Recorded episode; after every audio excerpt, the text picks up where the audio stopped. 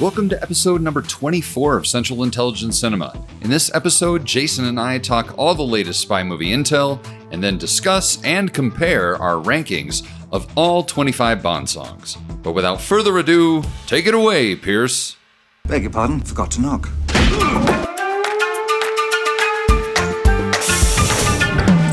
Welcome to the CIC, initiating security clearance. My name is Napoleon Solo. Bond.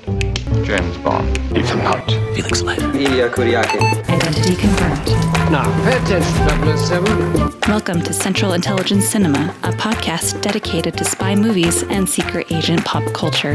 Your mission, should you decide to accept it. Remember, nothing ever goes according to plan. Tom, what do you think you're doing? Using the British handbook, sir. You expect me to talk? Yeah, baby! coming to you from an undisclosed location somewhere in the Bermuda Triangle, because we've been gone a while. It's a Central Intelligence Cinema podcast. I'm Jason, and with me, as always, is Ben. Hey, Jason, how you doing, man? I'm doing all right. I'm getting back to this little Bermuda tan I got. Uh, it's doing Oh, pretty yeah. good. Uh, uh, you know, just uh, you know, back. Glad to be back in civilization. Indeed, indeed. Yes, the boys are back in town. I almost wanted to play that on this show, but you know, But we don't. We don't get. We don't have enough money to play music on this show. no copyrights and things. so, welcome back to the CIC. Yes, we have been gone quite some time. Our last episode was back in October, right after uh, we got to go see No Time to Die. And uh, Took us that long to recover. yeah, yeah, that's that one's been marinating in my head for a while, and uh, I think I'm going to let it marinate for another three weeks or so before I even think about doing any sort of a review about that with you. Let's just say it hasn't aged as well as I would have liked it to have, at least in my head. So I'll maybe need to watch one more time. we'll see. I don't know. I could be being a bit harsh on it at the moment. It, it could be one of those things where uh, absence has made the heart grow colder, and maybe when I see it again, I, I may I may change my tune again. I just look forward to picking on you when we finally do the review. Just Oh, giving you the, oh, wait, wait, wait, wait, wait. I can't, I can't wait. I just can't wait. Uh, I'll leave it at that. Fair enough. Because for now we've got other fish to fry today. Indeed. We've got a we've got a great conversation on board. We're gonna trade rankings for all of the Bond songs today, and uh, I'm sure that'll be an interesting and uh, hopefully it won't lead to any confrontations. I don't think it will, but I think I, I, feel think like a lot. not. I think on a lot of notes we'll probably agree. Actually, so Yeah, I'm kind of I'm kind of feeling the same way on that, just based off of previous conversations. But uh, it Yeah. should prove interesting. Yes, yes, indeed. But uh, as this is a intel report, we do have some actual intel to discuss first. And uh, should we get into it? Let's do it. Looking for a news story? Impress me. Transmitting CIC Intel dossier. They'll print anything these days. All right. So into the intel, since uh, we've been gone for quite a while, there's there's a bit here and there to discuss. Although things got kind of quiet after No Time to Die dropped, because that's all anybody wanted to talk about for a while. but uh, speaking of No Time to Die, and this is again, you know, we've been gone for a little while, so this is kind of older news. But man, you know, I ordered so Amazon UK had a version of the No Time to Die soundtrack on vinyl. It's gold vinyl. Okay. And and I ordered that and I was really excited when I got there and I dropped it on the platter, dropped the needle on it and tick tick scratchy scratch tick tick like it was not good quality vinyl. Really? it was bad. And and i thought maybe it was just me. Maybe i just had like a bad copy or something. And i was on twitter and sure enough our our good old friend uh, alan j. Porter he had bought the exact same copy of the soundtrack and he had the exact same issue. Uh-huh. and then somebody else chimed in on top of that. So apparently that is not that is not a great copy of the soundtrack so that has been relegated to uh merely a uh, a thing that I can show off on my wall, but I probably won't ever play that again. Sadly, it's just That sucks. yeah, it's kind of a bummer. I don't know who they you know worked with to to make that vinyl happen, but You know, it, it's funny because if only they had another medium which you could listen to stuff, I don't know, like say digitally, where you get almost complete replication of the sound that was intended. I mean, gosh, when were we ever going to get to that level of technology, I have no I have no idea. I have no idea. You know what would be really cool is if if you got to a point where on top of that digital thing, you wouldn't even need an actual file. You could literally just I don't even know what the word for it is. Maybe stream. Uh, Hmm, stream it like would- it- water? It, would come in like a stream, and and you would just hear okay. it as it arrives to your house or to your Ah. device. Hey, look, hey, hey, hey, this is a spy podcast, not a Star Trek podcast. Not a science you need, fiction. You need to stand back with that. Whoa, look at the future crap that you're talking about. Come on, man. Yeah.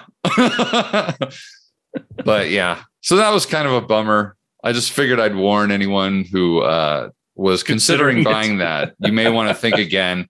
You may want to go with the standard black vinyl instead, because you'll probably get a better product. So, Or, you know, CD or get a CD, or just or stream it over streaming Spotify. service of your of your choice and uh, go that route rather than that old dinosaur, which literally might be made out of dinosaurs. Eh, hey, Although I've heard that disproven, but you know, I wanted to make the joke.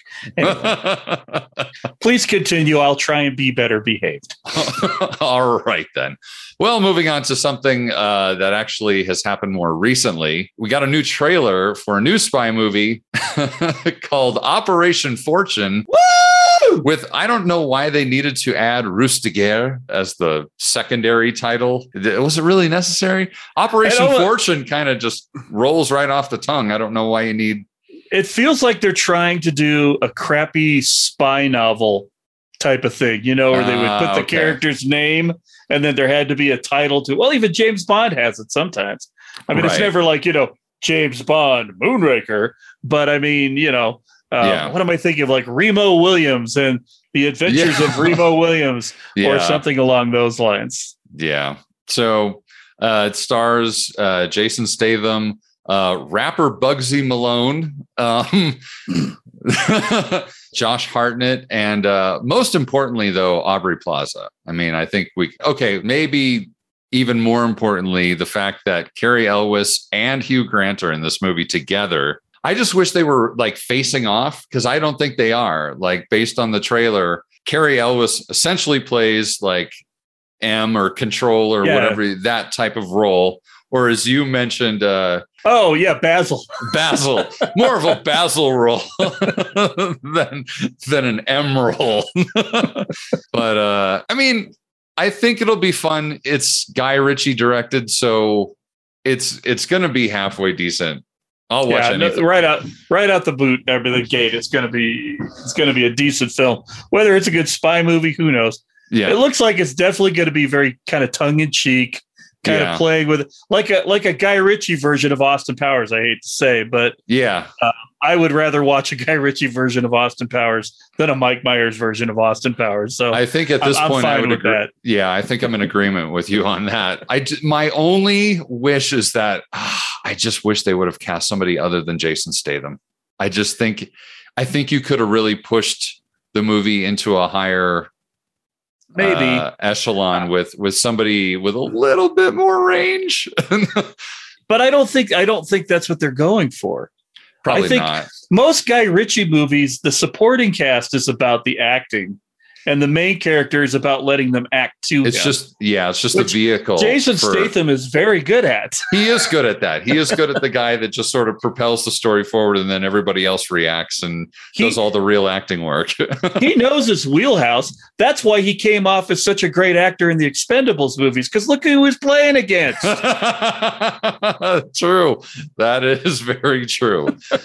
so uh yeah, so that's scheduled to um drop early next year. I'm going to skip around just a little bit here because there was one other trailer that well there's been new little bits and pieces kicking around now for uh the movie The 355 Ugh. Um, oh my goodness. I had such high hopes for that from that teaser. Yeah. That, that just looks like a. I Uh. oh, I don't know if like it's just because okay, I have to always remember that trailers are not cut by the same people that make the movie. Right. And I kind of wonder if like studio heads were like, well, just get all the cool spy tropey things and make sure they're all in the trailer because that's what it felt like the trailer was. And it was just like, ugh, yeah. it made their performances even look bad. I just, oh, it's not looking good now. I mean, I'll probably still watch it. I don't know if I'll watch it in the theater at this point, Eh. but I had high hopes for that as well. It's just the trailer does not look great. I think that the problem is is that, that you have to have somebody like a Guy Ritchie on the helm to get that many people in a movie and make it good. Yeah, and actually give it what it needs. And I- Yeah, and I feel like you've got all of this talent in what is more or less just a basic spy team up movie. yeah. I kind of wonder if like maybe the writing is the failing. I mean, I Maybe you know, we haven't actually seen the movie, so it's hard to say. that's true. We could be pleasantly surprised. Yeah. But you know, I just watched. Well, I, I should say I attempted to watch this movie called Gunpowder Milkshake on Netflix, Oh dear God. Yes. I which on paper looks also- really good. yeah, I also tried to watch that. And Tried. I'm like, I I I like Karen Gillan, and Yeah. I like Lena Headey, and I even like uh, Paul Giamatti. This seems like a good. Oh no! Oh no! no. Yeah. Yeah. Why? Why is her mother English, but she has an American accent? That was what should have been my first indicator. I got about maybe 30 minutes into that movie at the library. yes. And I'm like- Yep. I can't do it. I Yeah. cannot do it. Yeah. And so, you know, there are so many movies that come out that look good on paper. Hmm Have a great resume, and then Yeah. And the trailer is cut excellently. You're like, man, I got to do this. And then you're like, why did I spend money on this? yeah, rough. But who knows? Maybe the 355 will be better than the trailer. We'll see. But that comes Yeah. out early next year too. That's one of the first ones out the out the gate next year actually. All the good spy movies don't come out until the end of the year for some Mhm. reason. Or September. September is the next uh Mission Impossible movie.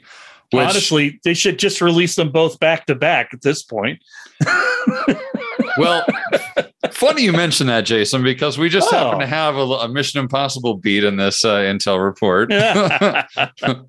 uh, December 15th marks the 10th anniversary of my favorite Mission Impossible movie, Ghost Protocol. Um, so that's kind of fun. Also, in uh, Tom Cruise news, um, there were a bunch of photos on Twitter this past week of old Tommy Boy hanging upside down from a World War II biplane. Yeah, for and this is for shooting on uh, Mission Impossible 8. And uh, there's a little blurb from publication I'm I'm not going to uh, utter the name of, especially being a Liverpool fan. But anyway, um, the blurb was Tom had started to learn to fly a Boeing Stearman biplane earlier this year for a major stunt scene in Mission Impossible 8. It's obviously a highly skilled task, but as usual, he has no plans to cut any corners or bring in a stuntman. Filming has only just wrapped on Mission Impossible 7, but Tom has not given himself a break.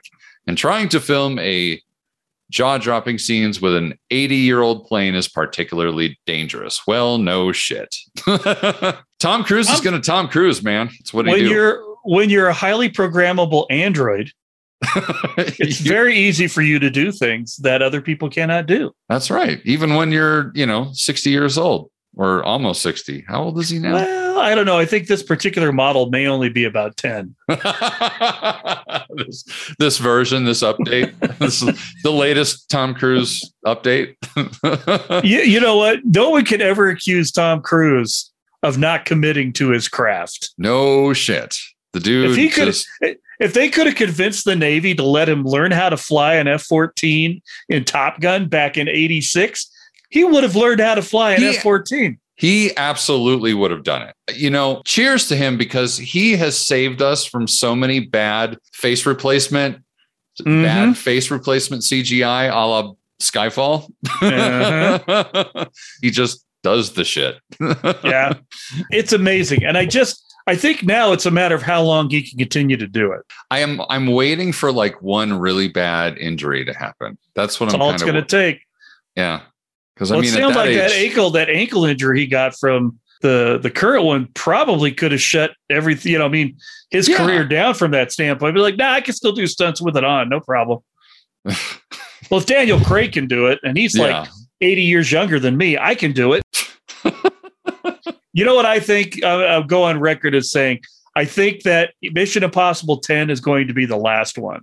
you think so? I think Ethan Hunt dies in Mission Impossible 10 because Cruise is going to be 65 probably by the time that comes out, maybe older. See, I hate that you're making this prediction because I know that you're probably right because you're right about everything else. no time But to there's die. nothing. Yeah. Hey, well, but there's nothing wrong with that. I mean, 10 iterations of this movie That's true. is sufficient. Maybe you hand off the torch to somebody else. you I know. really would love if they if they handed the, the torch off or just let him like play the secretary. Let him be uh, Anthony Hopkins slash right Angela Bassett slash and keep Alec him Baldwin. on and keep him on the like executive producing and and help like let him help produce the movies because the amount of input that he actually gives to those movies is massive. I know. Yeah, Like- it's it's very much the movies are very much shaped by him Yeah, and as an actor. Yeah, and he's so well versed in how to make movies that you want him part of that franchise, whether he's acting in it or not. I think he knows how to make those movies now. But yeah, so we'll have to wait until uh, 2023 to see what the biplane stunt was all about, because that's when eight finally comes to theaters, and we don't get seven until September 30th of next year, Mm-hmm. which seems like forever. Especially forever to wait for Hayley Atwell. Indeed. oh my. Oh my! Oh my. New thing that uh, just dropped not too long ago was the uh, season two of Alex Rider, which is now out on IMDb TV and Amazon Prime. Very excited to see that Thomas Levin was back as Yassen Gregorovich, the head of Scorpia. Um, so I've watched the first three episodes, and as opposed to last season, last season I didn't feel like it drug at all, even though there were people that complained that it drug a little bit. I don't feel like that it did either. Um, but I will say that I was a little like I was starting to get impatient with the new season. But man, you get into episode three, things start rolling. So hopes are high. We'll we'll do a full review once I've actually once we've both seen the whole season. But um, I'm definitely having to sort of wrap my head around a whole different way of looking at this character for sure. Because it's not an origin story. So True. Just taking established stuff and running with it, right? Right, exactly. Um, also, coming our way very, very soon is the uh, King's Man. And uh, along with that, tune in to uh, the CIC's very own refresher course in the form of our review on the original Kingsman movie, The uh, Secret Service. We'll be working on that very, very soon. Probably before the end of the year, but who knows? Yes. The Bermuda Triangle might be calling again. Yes, no shit. with my with my work, it's really too bad that uh, yeah, my my CIC job is just like this like side contract gig that's also doesn't pay anything. All it's all for the love, people. It's It's, all for the all for the, love. love. and then uh, finally, one last little bit here: the uh, Gray Man is in post production right now. The new um, spy movie vehicle that is starring Ryan Gosling and Chris Evans and directed by the Russo brothers. Which I I am so all over this damn am- movie. No shit, dude. This looks so so good. Um, they were spotted. Uh, Ryan Gosling and Chris Evans were spotted doing reshoots last week, and reshoots used to have this sort of stigma about oh something's wrong with the movie, but th- it's it's a lot more. It's kind of standard procedure now. Yeah, I mean, I think with digital filming, it it's not such a oh my god, what have they done with the movie? Now it's like, well, of course they can go back and shoot it because it's digital and it doesn't cost them Mhm. a gazillion dollars to shoot to do a reshoot anymore. So No, and no, it could and it could be a CGI related thing where exactly. you know whatever they, They shot. have to take a mu- they have to take a mustache out or something. exactly. So just a, a quick uh, refresher on this movie. R- Ryan Gosling is in the primary role of Court Gentry, a uh, a former CIA agent who is now a freelance assassin being hunted down by his former cohort, Lloyd Hansen, played by Chris Evans. Court Gentry. that sounds like a Douglas Adams character. Is the number 42 in there somewhere? I don't know. But you know, it's funny looking at this. I just thought, wouldn't it be funny if it was Ryan Reynolds instead of Ryan Gosling? it's a whole different movie when you do that. It is But- a whole different movie. It becomes a lot more snarky. the Uh-huh. snark factor ra- ratchets up about 10 times. Speaking about snarky things, I have one last little surprise that Jason doesn't know about. Ooh. Um, this is the most ridiculous shit ever. So there was an article that recently came out um, about the future of No Time to Die, or not not the future of No Time to Die, the future of James Bond, rather. I'm sorry.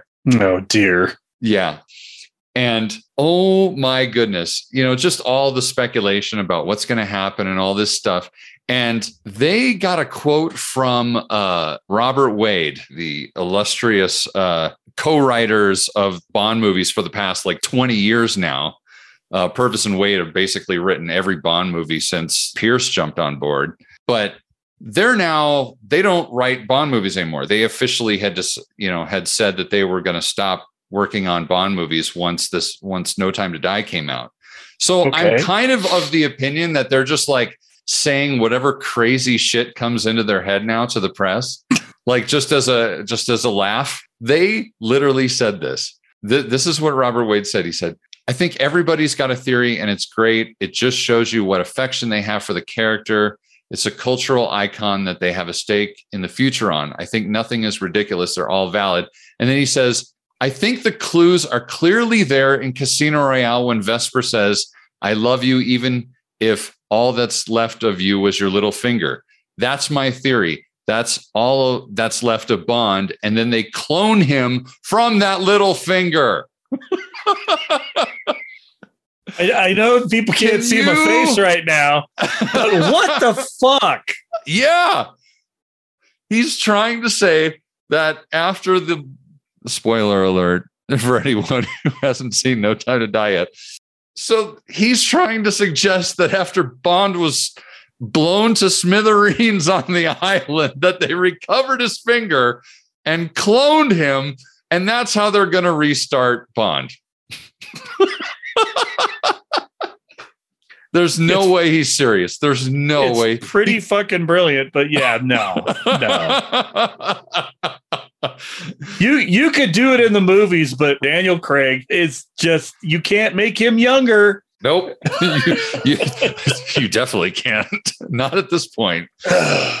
Oh my goodness. Yeah. I uh wow. that one came across my desk and I was like, "Oh, we're we're definitely going to talk about this just for a half a second. That that that's pretty great. Uh, that that's that's the writers trolling on a level that only Hollywood writers control. Yeah, indeed, indeed. well, with that, uh, I'll have a, a mild uh, moment of puberty re- reaching me again in my voice. well, with that, hold on a moment. I guess we'll get into our uh, Bond theme song ranking. Well, hello. So, real quick, uh, I didn't talk to you about this, and I I wasn't sure. I don't even know what you have on your on your rankings here, but You're not supposed to, doy.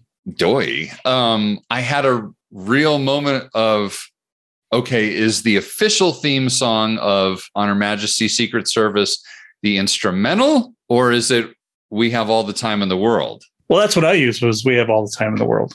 Oh, so that's the same. It's the same one. Yeah, so we're like fine. I, I'm talking about like um on the soundtrack for On Her Majesty Secret Service, Nerd. the the instrumental is considered more of the actual theme Nerd. song.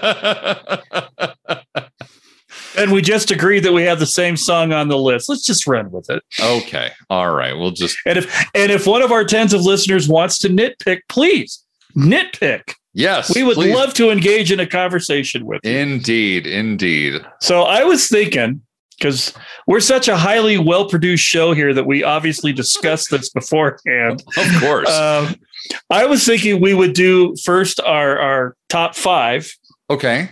and discuss. Okay. And then we would do our bottom five and, And dis- discuss because Okay. I don't want to discuss all fucking 25. Excuse my F bomb. all right. That is is a lot of thinking going on. All right. I think we should go from we should do the worst part first though. Okay. I like it. Let's do it. I guess that means I would start at 20 or 21. Are we going from lowest to high? Well, oh gosh, we're going the wrong direction. So yeah, I guess we would go from 21 to 25, with 25 Yes. being the absolute worst. The absolute worst. Yes. All right. Okay. So for me, and this, and I, I, you know, I, I moved some things around. And also, one of the things that I took into account when I was ranking these was not only whether or not it's a quote unquote good song, but also just is it forgettable or is it memorable? How much do I listen to it? How much do I not want to listen to it? Because there's some songs that are arguably good songs, but I just mm. don't want to listen to them. And that, Absolutely. and so that may have like sent those titles down the rankings further. So that that definitely affected, you know, what I chose. But uh yeah, so I'll just get into it. Okay. All right. So number 21 towards the bottom of this list is the License to Kill song by Gladys Knight. As much as I love Gladys Knight and know that she is a icon of soul music and R&B music, that song is fucking terrible. I saw it on a list. There was, you know, everybody's got a fucking list. Every every every blog on the internet has a list that ranks all these songs. And one of them put License to Kill way up, like really high. And I'm like, are you serious? And we call those people crack smokers. yeah. Like it is so, it is such a dated sounding song. Like it has no elements that feel classic to me. It's one of the last songs I even remember as even a Bond song. Mm-hmm. And therefore, it was it's it's like Gladys Knight was trying to do her Tina Turner impression. yeah. And all I kept thinking when I was listening to was this go go up a little higher on the list to, to, to her, her song from what was the other one from? Uh Oh, World is Tina, Not Enough. the- the Tina Yeah. Turner did Goldeneye. Yeah, Goldeneye, that's right. Go, go go see that one. Goldeneye nearly made my top five. It I'm got sorry. real close. You're like, I'm sorry. so that's my number 21. What did you come up with? from Russia with Love. Oh, That is harsh. the that is one of the least Bondy sounding songs that uh, that are in this entire list. Now I'm going to tell you, Ouch. you listen you listen to these all the time That's because true. they're your jam. Yeah. I looked at it purely from a does this sound like a James Bond song standpoint, okay. and does it sound like something I would listen to if it wasn't? So I used very much the same kind of protocol for that. All right. But I Well, graded I graded all of these based off, and I will tell you right now, based off of Goldfinger, because I think Goldfinger is the prototypical Bond song. Okay. And so how well it related to that sort of thing Mhm. kind of get put where I at. And this just sounds like somebody like, can we get Dean Martin? What do you mean Dean Martin's taken? From Russia was with this Lo- guy? Matt Monro? Yes. All right. From Russia with Love was number eight, actually, for me. Okay. Okay. So think- in the body, I think I was biased though because I love the movie From Russia with Love I so know. much. And when I graded it so low, I'm like, Ben's not going to agree with this one. All right, fair enough. No, you know, I understand that because I've I've seen other, like I said, I, I, you know, looked at a bunch of other lists on the internet, and that that one does not fare well on across the board on any list. It doesn't make the movie bad. No, that's true, and there are other songs on this list. I'm list. looking at which- you, Sam Smith. yep. But anyway, number All right. 22. Number 22. 22 for me is Tomorrow Never Dies by Sheryl Crow. And a lot of this has to do with the fact that I can't stand Sheryl Crow to begin with, but also it's just not very Bondian to me. And it, I don't know, it just doesn't hit the spot for me at all. That's fair. Uh, I got I had it at number 17, so not very Okay. highly placed. Okay. I kind of felt like it had good potential, but it had the wrong singer. Yeah. Sheryl Crow should not sing anything that has to do with the movie. She has Yeah. one speed, and it's a good speed for her speed. Yeah. It's like, it's like, Sheryl Crow should only be singing about like dusty bars and driving down the road in a pickup truck. And It's broken down. That's broken down. Yeah. You know, That- having when I sex with think- Eric Clapton or you know Lance Armstrong, wh- whatever you need. but not Bond. She's No, just not God, Bond. no. God no. Uh, well, I'll tell you what. At number twenty-two, I had the all-time favorite uh, from Gladys Knight as well. Oh, there we go. Hey. uh, yeah. Uh, uh, again, I felt like, why did they just get Tina Turner? yeah. Or why? Or better yet, why don't you let Gladys Knight sing like Gladys Knight? Yeah. Totally. If they'd arranged this like a Gladys Knight song instead of a Tina Turner song, it might have been a lot better. Well, and the other thing is, it's also produced in a very 80s sort of way instead of like leaning into a more classic approach to it. Exactly. And I feel like most, it's very, very, very difficult to make a current sounding Bond theme song hmm that stands the the test of time. Like, Agreed.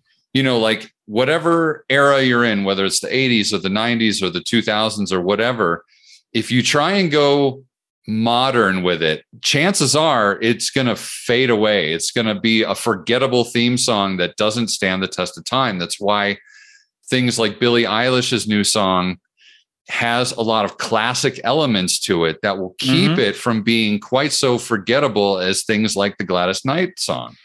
But, you know, it's sort of allegorical to the movies. I mean, uh, I love Yeah. Timothy Dalton, but they are so 80s action movie and not James Bond that the theme song almost kind of like, yeah, well, it's an 80s action movie, so we better have an 80s action movie theme song to go along with it. Right, right. And I, I, I always hate to say that those movies are forgettable because I know that they're near and dear to your heart for one thing. Especially And I Living love Daylights, Timothy yeah. Dalton, Mhm. right? But both of those movies were kind of stinkers because they, they were drug movies. I, I I think that you could have cut the entire drug story out of the Living Daylights, and it wouldn't have suffered at all. In fact, it probably would have made it better. And that's part of the. Re- I just I love the Living Daylights. I do. So No, well, so on that note, let me tell you what my number 23 is. that does not surprise me because I know you've slated the Living Daylights. Aha! Aha. Aha! what a horrible piece of garbage. In my notes on my list, I have one word. Nope.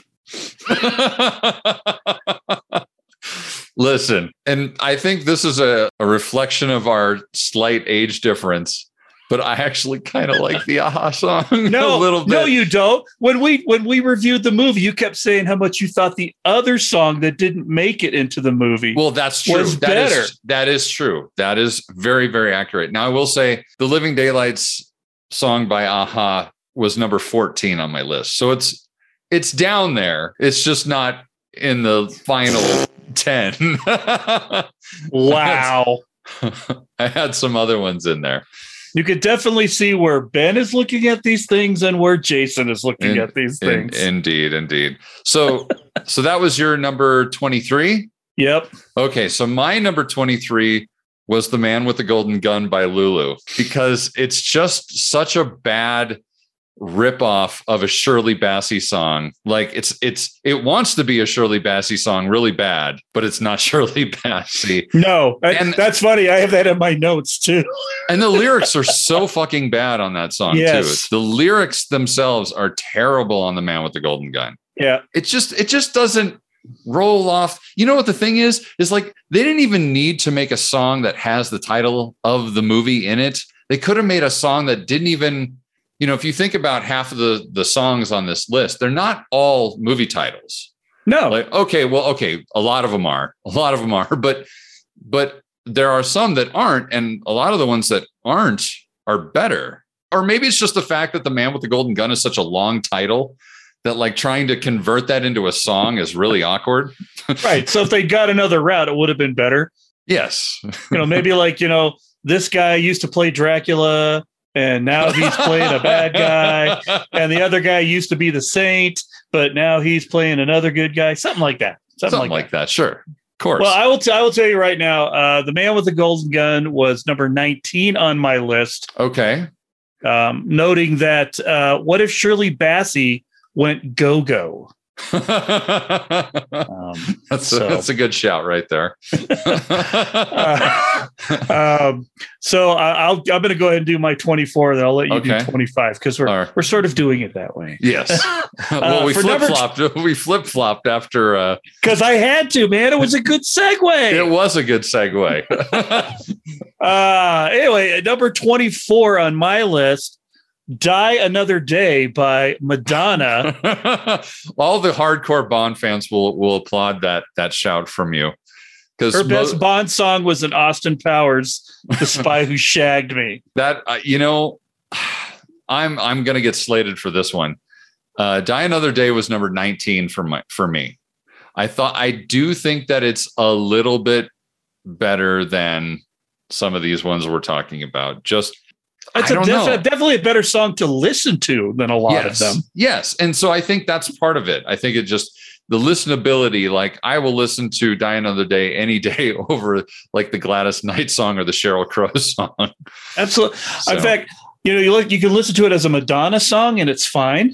yeah yeah i But think as that's a, what as it a is movie theme, it's not very As- good at all. Yes, that is very true. There's a little bit too much. I hesitate to say techno because it's not really, but it it's a little too produced. I think. yeah, it's it's a little over overproduced and poppy, and Yeah. no, I definitely get that. So number twenty four for me, okay.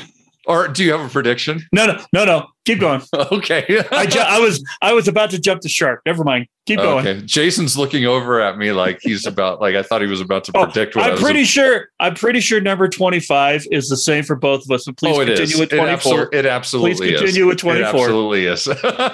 so 24 for me. And I think this is like on account of PTSD when I first saw the movie when I was, God, how old was I when I saw Octopussy? I can't even remember anymore. Anyway, it's All Time High by Rita Coolidge. That song is the most, All Time High is the most unbondian song I've ever heard. It, it absolutely is. It does not sound even remotely like a, there's nothing, there's no element in that song that sounds Bondian to me at all. Nope. I absolutely hate it. And what's funny is, is that I champion Octopussy, even though a lot of people really hate that movie. I love Octopussy just for a million different reasons that I'm sure at some point we'll get into when we review the movie. But that song is horrendous. It is so Oh, just terrible. drab and like it's every worst part of the 70s that I don't want to remember. yeah. Yeah. Remember Ugh. when Helen Reddy did this? Hello. Ugh, it's just friggin' awful. Anyway, and finally, I'm pretty sure I'm just gonna I'm just gonna we- say let's it do it. On, let's do it on three. on three. Yep. One, One, two, two, three. three. The Writings, writings on, the, wall. by Sam Smith. yes. Absolutely. And the funny thing about this is, is even though the writing is on the wall by Sam Smith is both of our worst Bond theme songs ever, is that if you took his vocals out, I would immediately make it jump up probably by 10 spots. Yeah. Because I've heard the instrumental of this song and it's quite good, but you add his that god awful falsetto to it, I'm out. I can't, I cannot. It's just, it's devoid of any sort of like charisma or. Now, I will say this if somebody else sang that song, it might be a hundred times better. Eh, A female yeah. singer, I think if a female singer took that song on, it might actually be listenable. It's I that damn, it's I- that damn falsetto though. That's what kills me about it. Yeah, I, will go. I'm going to say I'm not a, a Sam Smith fan anyway. No, But- his, his his version of what he thinks is R and B is no, I don't know. I just no, think thank you. I'll pass. I, I don't think it felt like again. I don't think it felt like a Bond song. And no, You know, and even you know, we all know how I feel. We all know how I feel about the credit, the opening credits for the, that movie. Anyway, there's way too much octopus tentacle and not nearly enough James Bond or Yeah. naked women. But um, yeah, the song is just it's it's almost as bad as Rita Coolidge. in that yeah. it doesn't feel like a James Bond song. It just feels like a keening, waily, boohoo, emo. Yeah, just kind of whiny. Uh, it's just I, nothing. I don't want a whiny Bond song No, you know what you want out of a Bond song? Sexiness and cool and trumpets and trumpets. trumpets help. trumpets always help with a mute. with a mute. so, well, that was fun. So now we get to do, fun. now we get to do the the good ones though, which Right, I'm so- very excited about. Because my number, number five, right? Yep, because my number five is a bullet, man, and right. and and I boosted this into new classic status, and I'm hoping that like people go along with it. But for me, number five is "View to a Kill" by Duran Duran. Oh, I think that Duran Duran is the exception to the rule about doing a song that is in a current style, but still somehow makes it a classic Bond song. It is the only one on my list that that I think achieves that. Or- also or a great on video to entire- go along with it. and a great a great video. The part at the end where like where he goes, the name's Bond. bon. Si- Simon Simon the. Bond. And then the Eiffel Tower blows up. but yeah, I just I love that song to pieces, man. I love it. Well, I I actually have it at number six oh, okay, okay, fair enough. because following my criteria, Yes, one other song beat it because of my criteria. But yes, it is how you get a popular group to do a James Bond song. yes, and I, I'm just going to add since we haven't had a chance to talk in a while, and it's fitting with what we're talking, what I'm talking about right here. Duran Duran just released a brand new album. Did they? They did. And it's fantastic. And I don't say this lightly because a lot Duran Duran has released some stinkers in their elder years. Yeah, Their- they have. The new album is quite good. And there's All a right. song, there's a song on there. I'm going to look it up real quick. The name of the new album is called Future Past. And what's great about it is that it sort of incorporates some of the early elements of Duran Duran, but like updates it. And so it it works. It it sounds like great Duran Duran music. I'm gonna Cool. play I'm gonna play this um, just for you. I, I won't put it on the podcast, obviously. but I'm just gonna play for you the open to the song called Wing.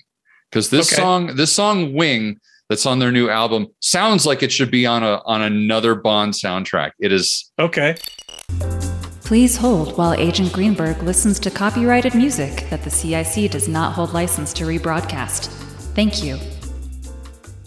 Oh yeah. yeah. Holy shit. I mean, that song Right? Wing is so Bondian. If listeners of our podcast like Duran Duran in any respect at all, go listen to the song Wing. I would put it in the next Bond movie if I could, if I could have my Yeah. way. How do you It's get that good. wing in there though? Uh, wing another day to eat another wing. On the wings of death to to kill. Tomorrow never wings away. Moon winger. Move. live and let wing. Wait, live and let die by wing. Hey, wait, there you go. By Paul McCartney and Wing. That's pretty Uh, great, actually. Yeah. yeah, no. Well, my number five, in, in sticking with my uh this is how Bond songs are done, Right. That Uh, criteria. right? Thunderball by Mr. Tom Jones. Mm, That is the prototype of how a dude sings a Bond song, period. that that is a good shout. And man, I had a really tough time placing that one. I initially had it way up on the list, and then it's I started looking at all the other options. Actually, like the top 12 of my list were the hardest to rank because I rank all of those highly. And and Thunderball was in my top 12. Uh, you know my name by Chris Cornell. We have all the time in the world. Nobody does it better. Like all those like I think I think on a different day Thunderball would definitely be in my top 5. It was so hard to sort of pick and choose. At the moment it's at number 12 Okay. but I feel bad placing it at number 12 because I think I could easily have jumped it up like five spots and I would feel just as good about it there or you know it's a great That's fucking fair. it's a great song oh yeah, it's the best part of that movie, I gotta be honest, other than Little Nellie. Tell Q she said Little Nellie. Her uncle misses her. Such a great song. Tom Jones. Tom Jones can do no wrong. And didn't he like pass out when he sang the final note of that song? Not that he'd ever admit. He would never admit that. No. All right. So, number four, and you're going to disagree with me on this one, is Goldfinger by Shirley Bassey. Because because I, I I made some choices at the top five here where I was like, what are the songs that I really enjoy and just like on a very personal level connect with me? Like I think if I was trying to be academic about it, Goldfinger would be even further up on the list. Mhm. But because I'm sort of going personal with it, number four seems right for me. So that's that's where I had Goldfinger, Okay. Which has all the elements. I mean, it is the quintessential Bond It- song. It is the Bond song Yeah, for all the right reasons. yeah. Uh, so for number four for me, I had Skyfall, which Adele did a very admirable impression of Shirley Bassey from Goldfinger, Which is funny because Skyfall is my number three. which is funny because Goldfinger is my number three. Hey, so we Hey, just We flip flop. we flippy floppied. So at least we're in agreement that both of those songs are extremely good Bond songs. I think, uh, yeah, I think Goldfinger prototype. I think Adele was she just she did what she needed to do, and she made the best modern James Bond theme song. I think it's been out in twenty years. Well, and it's modern, but it's also again, it's got so Yeah, many it's so many of those classic elements classic elements in it that it's just so good. And absolutely. the more and the more I've heard that song, the more I like it. I just think it gets better and better the more I hear it. So absolutely. at least you know we're only flip flopped because I mean, and Goldfinger. I mean, come on. I mean, it's, it's Goldfinger. Of course, it's got to Right. be up there. It absolutely does. So, But uh, I'm going to jump to number two. okay, Um, I have a feeling we might actually be in agreement on number two. do you think it is? Well, I I'm, mean, oh, oh, I see what you're saying. I see. Well, I'm going to tell you, mine is "Live and Let Die" by Paul Oh. McCartney and Wings. okay, okay, okay. That's that's not my number two. Yeah, But- I mean, Sean Connery would have needed headphones to listen to it or to not listen to it, right. but that is my James Bond song. Fair Okay, enough. so when that movie came out, I think what 73, right? Heavy Mhm. rotation in the 70s on TV. So when I remember watching with my grandmother a lot, yes. I liked Paul McCartney already. My mom liked Paul McCartney because she was a girl in the 60s. So everybody right. then. You know Um, why? You know why? Uh, Live and Let Die did not make that that number for me Why? is is because of that stupid little break in the song. yes. It just at that I was like, ah, But it- because the other part's it- so good. It's but it relates little, to the movie. It relates to the movie. I know. How can you say that a song that was written by Paul McCartney wasn't technically fantastic? It's a fantastic song. It's it's He- just he- that little break in it that I like. I'm like, well, that's not Bond. the other part is screaming Bond. It's just that one little bit like took it took it down. It, It it, has- knocked, it knocked it out of the top five for me. it has the best integration of horn section in a rock and roll song for James Bond ever. fair enough. Fair enough. But and I'll tell you, You're, so gonna, you're gonna be so mad when I tell you what where where I ranked it. I ranked it at 10. it's in the top 10. I'm I'm okay with that. You'll see a little anecdote I will share with you. I had a friend who loved Guns N' Roses hmm and was telling me about the new Guns N' Roses song. Oh Let Die. no. Oh no. Did he really not realize? Oh, it was it was a she, by the way. Oh, she um, she really didn't realize that. No, that- no. She she started going on about how cool the song was. I'm like, it's a James Bond theme song. She's like, what? I'm like, it's a James Bond theme song from like 1973. And she just kind of looked at me like the brain was computing. How could Right. Axl Rose have sung a song in 1973? Right. And I'm like, he didn't write the damn. he didn't song. write the song or originally sing it. She's like, who did? I said, Paul McCartney in Wings. She's like, Paul McCartney from the Beatles? I'm like, yeah. Well, who's Wings? I'm like, that was his band after the Beatles. He did songs after the Beatles? I'm Uh, like, for yeah. the for the uh, younger listeners of our podcast, um, I'd just like to mention that yes, indeed, Paul McCartney of the Beatles also had a band called Wings after being in the Beatles. That's right. and they went I- on to make a lot of good music as well. They did. she got so defensive about it. I went out and got my James Bond theme song cassette tape, queued it up to Live and Let Die, and played it. And she's like, "Well, that's just a bad copy of Axl's." I'm like, "Oh my god!" Wow. Yeah, it was a bo- it was a bone of content. I showed her That's where some, it said that's some stage red denial right there. I know. That is I know. It was a bone of contention for us for years. Every time the song would come on, oh, it's that Paul McCartney cover. No, it's not. I'm like, I showed you it said 1973 right here on the copyright, right? You know, I always wanted to take her to a music store that had the sheet music for it. to see that it says McCartney. Yes. Yes.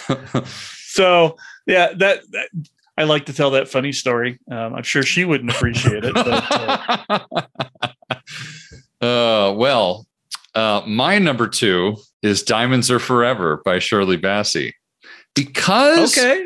for some reason, and again, this is a personal list for me. So it's, you know, it's, I'm trying not to be overly academic because I think the academic in me would say, no way would Diamonds Are Forever be number two. But for me, on a personal level, I just, when I think of a Bond theme song, I think of Diamonds Are Forever.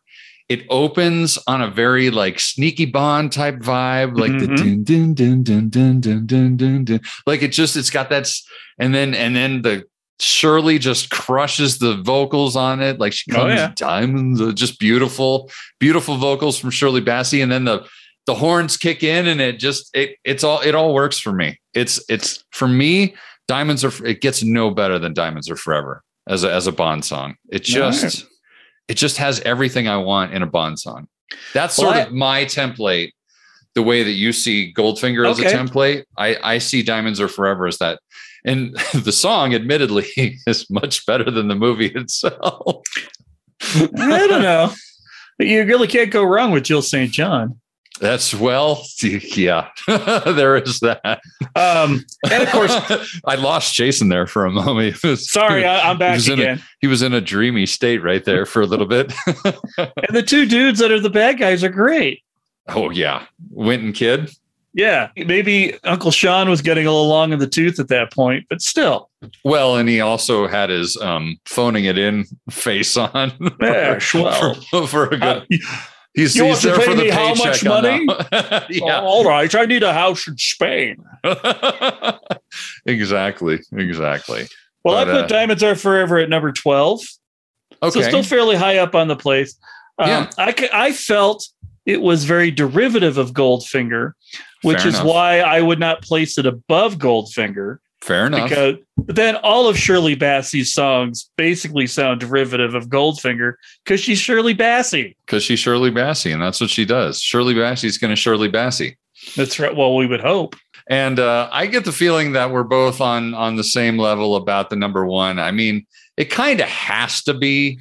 Yeah. Yeah. I mean, yeah. number one kind of has to be the James Bond theme from Doctor No, the original, the absolutely. thing, the, the actual James Bond theme of all the movies. absolutely. I have not heard any song in my entire life more than the James Bond theme, and I still am not tired of it. So, Well, I, I may have heard this little star opera thingy a little bit more often than that one, but yeah, it's the same, it's the same thing. Uh, it's a song that is instantly recognizable, not only for the character, but for the genre. hmm yes, When you hear that, you think spy movie and James Bond. You don't think one or the other, you think both. yes, and So- it, it's just if if that's not your number one forever and ever, I mean, You're not a purist. You're not. A, I, I wouldn't even say a purist. I just don't think you're a fan of James Bond movies because that's yeah, probably that's not. the end all be all of James Bond movies is the actual James Bond theme. So yeah, that, that's that's like saying that uh, "Duel of the Fates" is your favorite song from A New Hope. yeah, that's what I was thinking. They both they both scream Star Wars, but one is really more Star Wars than the other one. yes, indeed.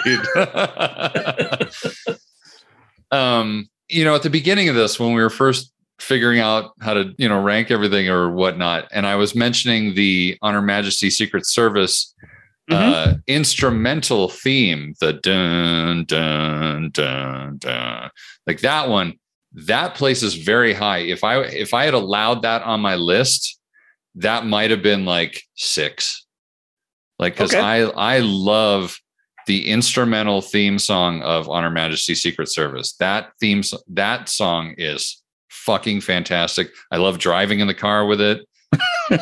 it's it's great. It's absolutely well, lovely.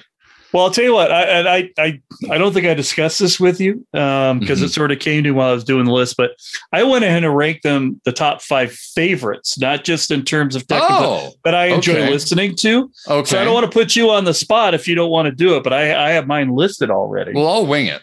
I'll, Okay. I'll I can probably wing it. okay, well, so for me, my Uh-huh. top five, and I'll run them all through them. You can do yours. At number five was For Your Eyes Only, Okay. Uh, which was uh, actually number eight on my list. For your But- eyes only was oh, that was much further on my down on my list. I'm sorry. if if Live and Let Die was really that first Bond movie that sealed it for me, For Your Eyes Only was the movie that made me go, and Hot Girls? Because that brunette is ravishing. The movie's kind of ridiculous, but it does have an exploding lotus, which I, I appreciate. Um, I mean, it was gonna it was gonna blow up anyway. yeah, Carole Bouquet is uh, yeah. But the song, Sheena Easton, oh my gosh. I mean, it's a slow song, but you get just gives you more opportunity to see Sheena Easton singing the song. Well, yeah, there is that too.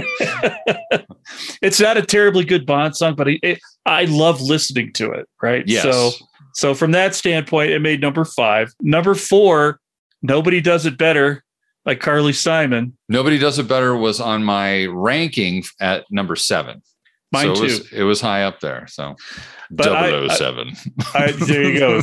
Double O seven. Uh, I I have I've, I've loved that song forever. I, Carly Simon could sing about eating crackers, and I would listen to it all day long. But that and it's not a terribly Bondy song either. Although uh, with some of the other entries on this list, it's still a good Bond song. and I will I will make a note here. Nobody does it better. Not the name of the movie. No, it's not. And But the Spy Who Loved Me is in the is in the lyrics. That is true. That's very true. And the spy who Like- loved me is in my like Heaven Above Me. so The Spy Who Loved Me is keeping all my secrets safe tonight. Uh, let's see. At number three, A View to a Kill. 'Cause it's- It's yes, awesome. Yes, It is awesome. It's so You know, good. It, it definitely did not make it that high in the rankings. Like I said, it was number six, but Mhm, um, yeah, I love that song when it comes on on my Duran Duran Greatest Hits album. mhm. I'm like, I, when I'm in the car, it's like crank, crank it. Yep. I'm James Bond. yes. Absolutely. And then uh, number two, surprising no one, uh, was also my number two on my list. Live and Let Die, Yes. not by Guns N' Roses. I actually do not like that version very much because it is so derivative of Paul's. Like you couldn't even do it on your own, Axl. well, You Axl, have a guitarist over here. Come on. well, and Axl Rose has such a cackly kind of voice. The tonal When you qualities were of his young and your heart yeah, it's was just an open book. it's just live and let die. live and let die. It's just too much. It's too Axl Rosy. It's just And it's like he took the actual music from the original and pulled all of Paul McCartney's vocals out and then put his own in. yeah. There was no flavor to that remake at all that made it No. sound like a Guns N' Roses song, other than his ridiculous goat voice. oh, goat voice. And number one on my list was number one on my list Yes, because course. how could it not be? How could it not be? I still get excited when I'm in the car and I listen to the James Bond theme. I You still can't help but drive day- 10 miles an hour faster when that song is playing. Yeah, for sure. Absolutely. Well, I'll try and wing it, but if I wing it, I'm going to have to do, I'm going to have to go from one to five because it's going to Okay. be hard. It's going to be easier in my brain That's to fine. process that. So, number one for me would also, of course, be the James Bond theme because it's just, it's just so good. And when you're driving in the car, it's the shit. It's so good. Um, I think number two on my list of most listenable, like personal favorites, listen in the car type ranking would probably be View to a Kill by Duran Duran. It, I mean, it is just such ear candy. It's just, there's just Mhm. something about it. They just nailed it. It came out at a time in my life when I was where I was already listening to Duran Duran at the time. I think I was, I think I was maybe 12, 12 or 13, somewhere Yeah, that around would, there. that would be all right. See, View to Kill was your for your eyes only. Yes, to me. absolutely. It absolutely was. Like Octopussy was sort of the one that really got me into James Bond, Right. but then View to a Kill was right in the that zone. It was that for your eyes only moment that for me. Right. I think number three, I'm going to have to say, and you're going to groan a little when I say this. I honestly think number three for me is GoldenEye by Tina Turner. GoldenEye. There's, there's just something about those opening bass notes that doom, doom, doom, doom, doom, doom, doom, doom. I'm just like, I'm in. I'm there. I'm ready for it. Let's go. Let's do this shit. love it. Nice. I love, love, love Goldeneye by Tina Turner. So that'd be number three. I think this is tough, man. This is really tough. I think on a personal level, I almost want to have a tie. I wish I could have a tie for number four. You can't have a tie. No ties allowed. Oh man. Flip a quarter in your head. All right. I think number four would have to be Live and Let Die. When it kicks in at the beginning, man, I'm there. I'm there for it. If I'm just driving in the car and I'm not actually watching a Bond movie, I don't mind the the break in it so much. I'm just listening to it as a song. I really like it. So, and I think I think number five. Oh God, this is really tough. I keep scooching down. You know my name by Chris Cornell. I keep scooching. I keep scooching it down. and I don't think it would be number five either. As much as like part of me wants to put you know my name at number five, but I think I have to put uh, nobody does it better. Okay. Like I just I get really uh I'm not even gonna lie, I get a little verklempt now when I listen to Nobody Does It Better because it's basically Roger Moore's theme. And Sure. like it's like Roger's theme. Like even more so than a Bond theme, it's Roger's theme. And I just I get a little soft, A little squishy. a little squishy. I'm like, I'm I'm fine. I'm I'm fine. I'm okay. You're crying. I, I'm not crying. You're crying.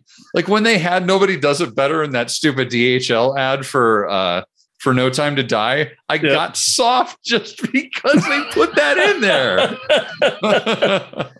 Oh my goodness. Ugh.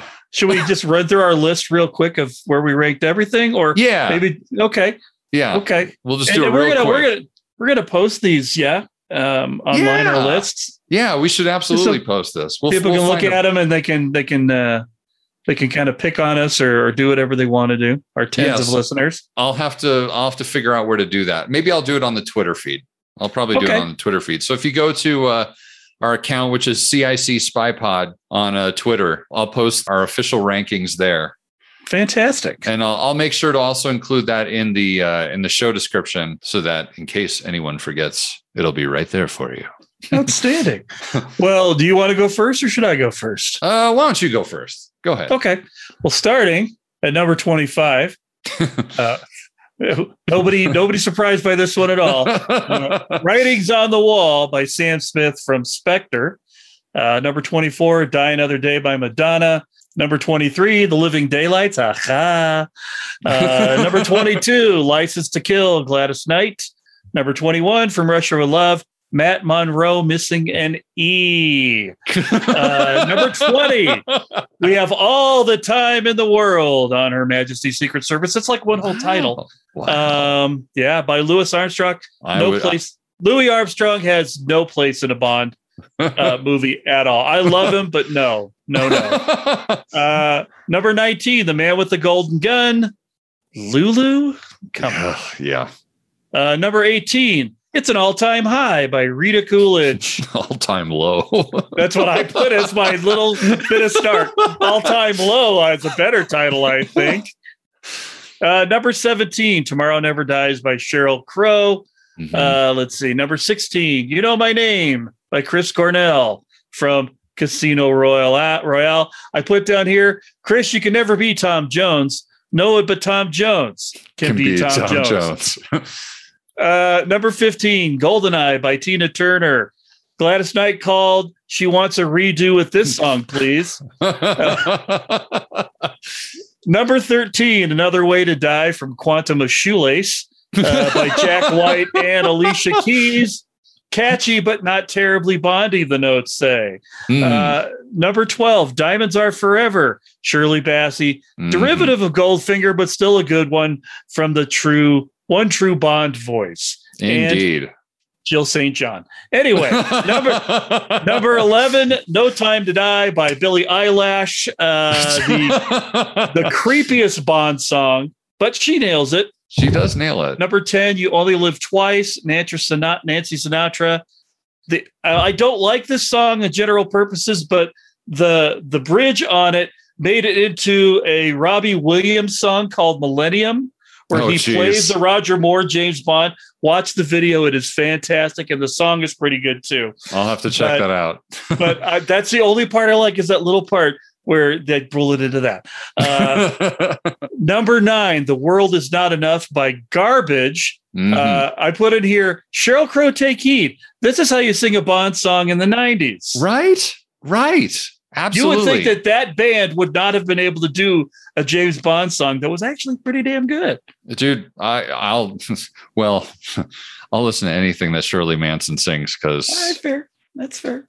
Shirley Manson. Shirley manson yeah Uh, well, on that note, uh, number eight, For Your Eyes Only by Sheena Easton.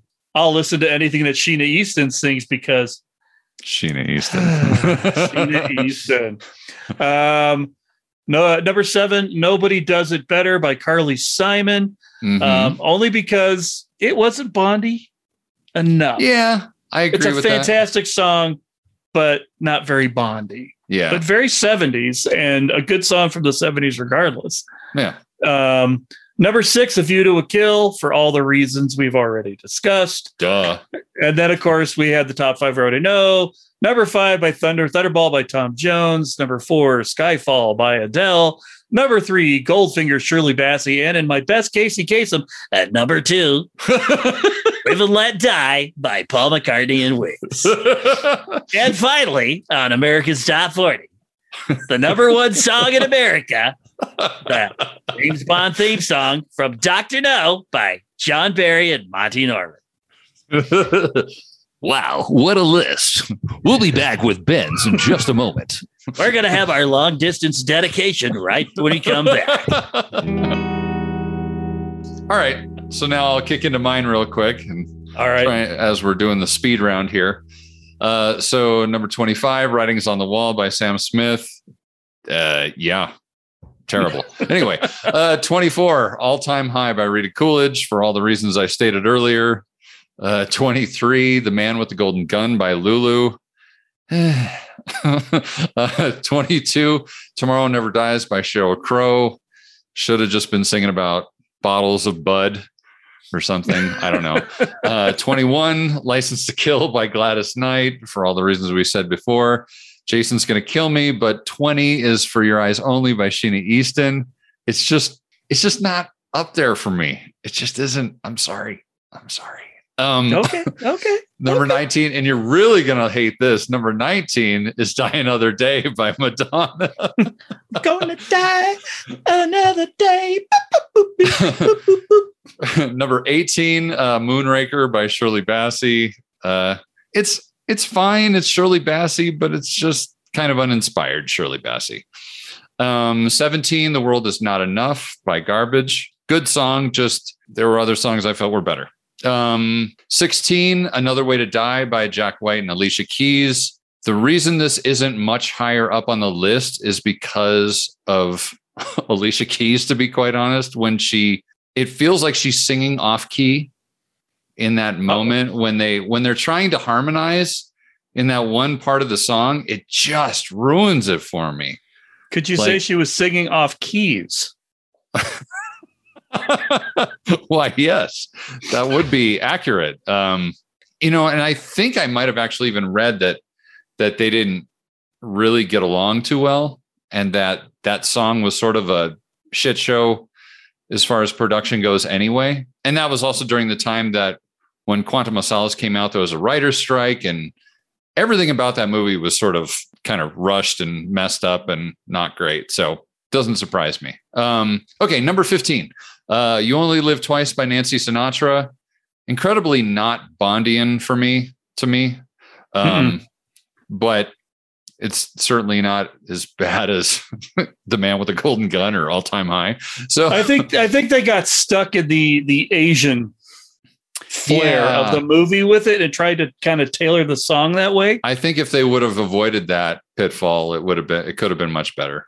Because it's Nancy Sinatra. That's the other part of it. It's not like she can't sing or something. Yeah. I mean, those boots are made for walking, damn it. Yeah, but Um, apparently they weren't made for singing James Bond songs. apparently not. You're gonna really hate my number 14. Okay. The, Li- the Living Daylights by a-ha. Ah. because I kind of find that song listenable just because I'm an 80s. I grew up in the 80s. So, I like everything a-ha does except for that song. well, so I'm with you, but I just right. I don't like the song at all. I really don't. yeah, yeah. Fair enough. Uh, 13, No Time to Die by Billie Eilish. Uh, number 12, which is again the dividing line. I feel like between 12 and 13, there's actually a very large gap in my how I see all these songs. Like anything at 12 or above, I really highly rate. So all these 12 and up are golden for me, no matter where they're ranked. So Thunderball by Tom Jones is number 12. 11, You Know My Name by Chris Cornell. I was in high school and college in the 90s, and Chris Cornell was was the man. His vocals are amazing. Not Tom Jones amazing, arguably, but you know.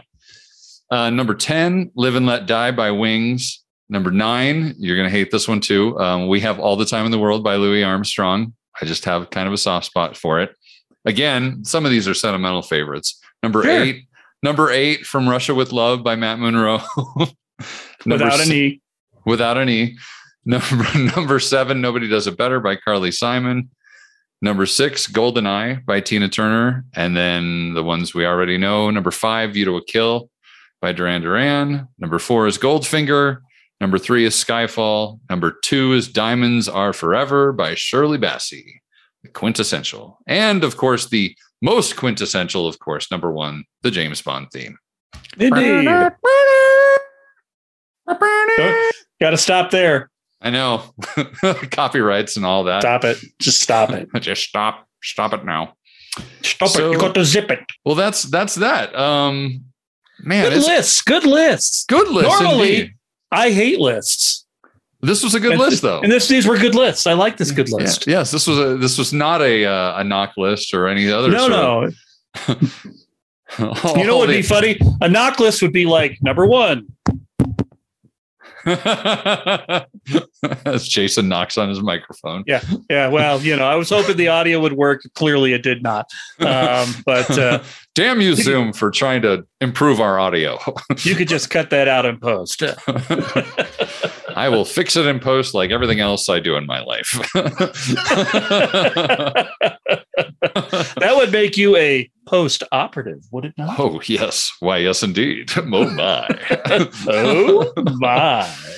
So, uh, yeah, if you agreed or disagreed with either one of our lists or wanted to drop your own list to us, we are always looking for listener interaction to tell us how you like the podcast or if our ranking of all 25 Bond songs is crap. If you want to tell us it's crap, please do. Or, Feel free. or tell People us, tell we're- us we're crappy all the time. or tell us we're geniuses, whatever you or want. that. Or People what- tell us we're geniuses all the time. That's right. So you Crappy can geniuses. so you can reach us at cicdeaddrop at gmail.com. You can uh, follow us on the Instagram at uh, Central Intelligence Cinema, uh, spaced by underscores, on Twitter, where we will post our lists at CIC Spy Pod. So, uh, yes, please come and interact with us. We are back in effect after our our little hiatus here. We are ready to hit the ground running. We've got a lot of stuff coming up. Uh, lots of good reviews coming coming your way. I think January is going to be very fruitful for us. That's I just agree. me. A new year, January of 2022 is going to be the time when the CIC podcast gets back into the undisclosed location and starts doing the shit you want us to do. That's damn right. Uh, but hey, if you enjoy this episode or any other episode by uh, the CIC, please stop by uh, either Apple Podcast, Spotify, or wherever you get your podcasts, and please give us a glowing five star review, so that that way our show gets seen faster when people search for stuff, silly stuff like this, and then we can Absolutely. continue to try and build the brand. Oh, hey, you know what? I know this is late in the game and we're we're doing all our promo shit or whatever. I have to I have to just say one thing real quick since it's timely and this is an intel report and I'm talking about current event type shit. Okay. So, so I had I had a tweet that I sent out on behalf of the podcast that gained some traction that I was surprised about. And uh, you'll want to say something about this, I think, um, because I know you have your own opinions about this. Now, I did, I will mention that at the end of my post, I put in parentheses Ben. So people know that it was me who made this statement. I always, whenever Thank I, you. whenever I state an opinion, whenever I state an opinion that's personal, I try and include, I try and include my name in parentheses at the end, so it doesn't represent the both of us. It just represents me. The ideas and views uh, expressed by Ben Esslinger may or may not have any relevance to his co-host Jason Greenberg. That's right. But uh, I put a, a little tweet out there saying that um, I still maintain that by the time Eon get their act together and have a plan and a script for a new Bond film, that Nicholas Hoult will fit the role to an absolute T. Because by the in three years from now, which is about what everybody is sort of guessing is when the Bond train is probably going to start rolling again. Nicholas Hoult is going to be 35 years old. The man is six foot three. He's Mhm. he's not, you know, jacked up the way Daniel Craig is or anything, but he is muscular and he is a physical actor. And the fact that he's so tall and just he's a good looking dude, chicks think he's cute, and he's a good actor. I've been watching him on uh The Great. Yep. Have have- he, Yep. I think he's really funny on that. Um, I think he's I think he's been phenomenal in the X-Men movies. I Yeah. mean, it's hard to be a good actor with a bunch of blue fur glued to your face, but that's right. you know, he's he's pulled it off and uh, I loved him in Fury Road. yeah, I mean, his, his Yeah, character wasn't super developed, but you got you got the thing from Chaos Bringer to yeah, I'm going to help you all out. Pretty good. So So yeah, that Yeah. so so I put a little thing out saying that I really think that he's a really really really good option for for playing Bond in the future, and uh, I th- I got a, a probably 95% positive response to it. I had a couple Sure. people that were like, yeah, but what about Henry Cavill? And yeah, and what about you know who else? And which I mean is to be expected. I mean Henry Cav- Absolutely. Henry Cavill is you know the obvious choice because he's Henry Cavill, but I also think he's gonna. I also think he's gonna be busy and I agree. and he's you know again there's that time never stops keep ticking away man I can tell you right now, it isn't going to be anybody we know. Probably so we not. can we can prognosticate all we want, but exactly they've made a habit of kind of going, other than Pierce Brosnan, of really kind of going with relatively unknown people, particularly in the U.S. indeed Um, indeed and I think Nicholas Hoult would be an excellent and inspired choice, um, but I think he might be too big by the time we get to that point. There's, you that's know, a good yeah. So I, I feel like we're going to get somebody that you've seen in a movie with seven other people you know, mm-hmm. Yeah. And that's going to be your James Bond. Right. Because that's how I felt with Daniel Craig. right. He was in all these movies, and I'm like, oh shit, he was in that, right? right, yeah. You know, and Pierce Brosnan, he had been such a front runner for so long, it was almost like a foregone was conclusion it was given, going to yeah. happen. yeah. But Timothy Dalton, who? Right. that dude from Flash Gordon, what? Um, and Roger Moore may have been the most famous person to play him in England, oh yeah for sure. I mean but outside of England, yeah. You know, and of course Sean Connery at the time wasn't really much of anybody either. No, I mean he was more known for being a bodybuilder at the time than Yeah, he was for being, than he was for being an actor. So Yeah. So I don't I feel like they're going to continue that trend. Go with the person nobody expects. Generate the media buzz. A blonde Bond. Come on. You know, get over it. and you know, there there still remains the the possibility that they're particularly now with Amazon involved with MGM and whatnot, Mhm. of you know, them choosing an actor of color um, or trying to go another direction that, That way guy- as well. that guy from Bridgerton, I think he could do it for sure. I if he wasn't so popular, I would say absolutely yes, right off the bat. oh, I see what He- you're saying. Yeah, you want somebody that's like totally unknown. absolutely, or relatively unknown. Yeah, Because And that every- guy, every That- every every female with a pulse knows who that guy from Bridgerton is. and I, I'm sorry that I can't say his name because I don't really remember it. I don't but remember it either. It's Having had to watch Bridgerton, sorry, I just had to remember I had to actually watch that. Uh, having had to watch Bridgerton, he he might be the most Roger Moore esque Bond that you could possibly find if you wanted to go back to a Roger Moore style Bond. He is producing The Saint right now. I mean, Did you know a- that? He's going I to be did in know. a new, I did know that. I did know that because he's pretty. Yeah, exactly. And Roger Moore was pretty. Exactly. You know, that's how we go. We go gritty, pretty, gritty, pretty, That's- pretty. We need another pretty. we do need another pretty. We just had our our our more than fair share of gritty. It's time. Oh, it's- absolutely. It's, time for pretty again. But make Bond pretty again. Let's do a hashtag. make Bond pretty. See what kind of traction that gets on oh Twitter. God. Oh dear God, no.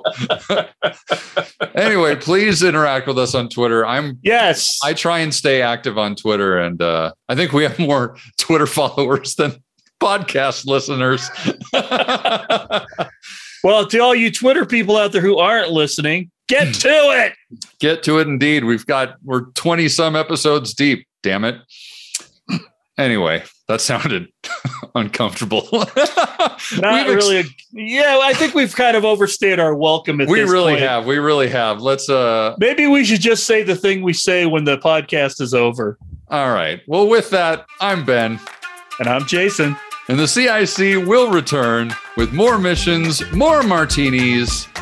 And more mayhem.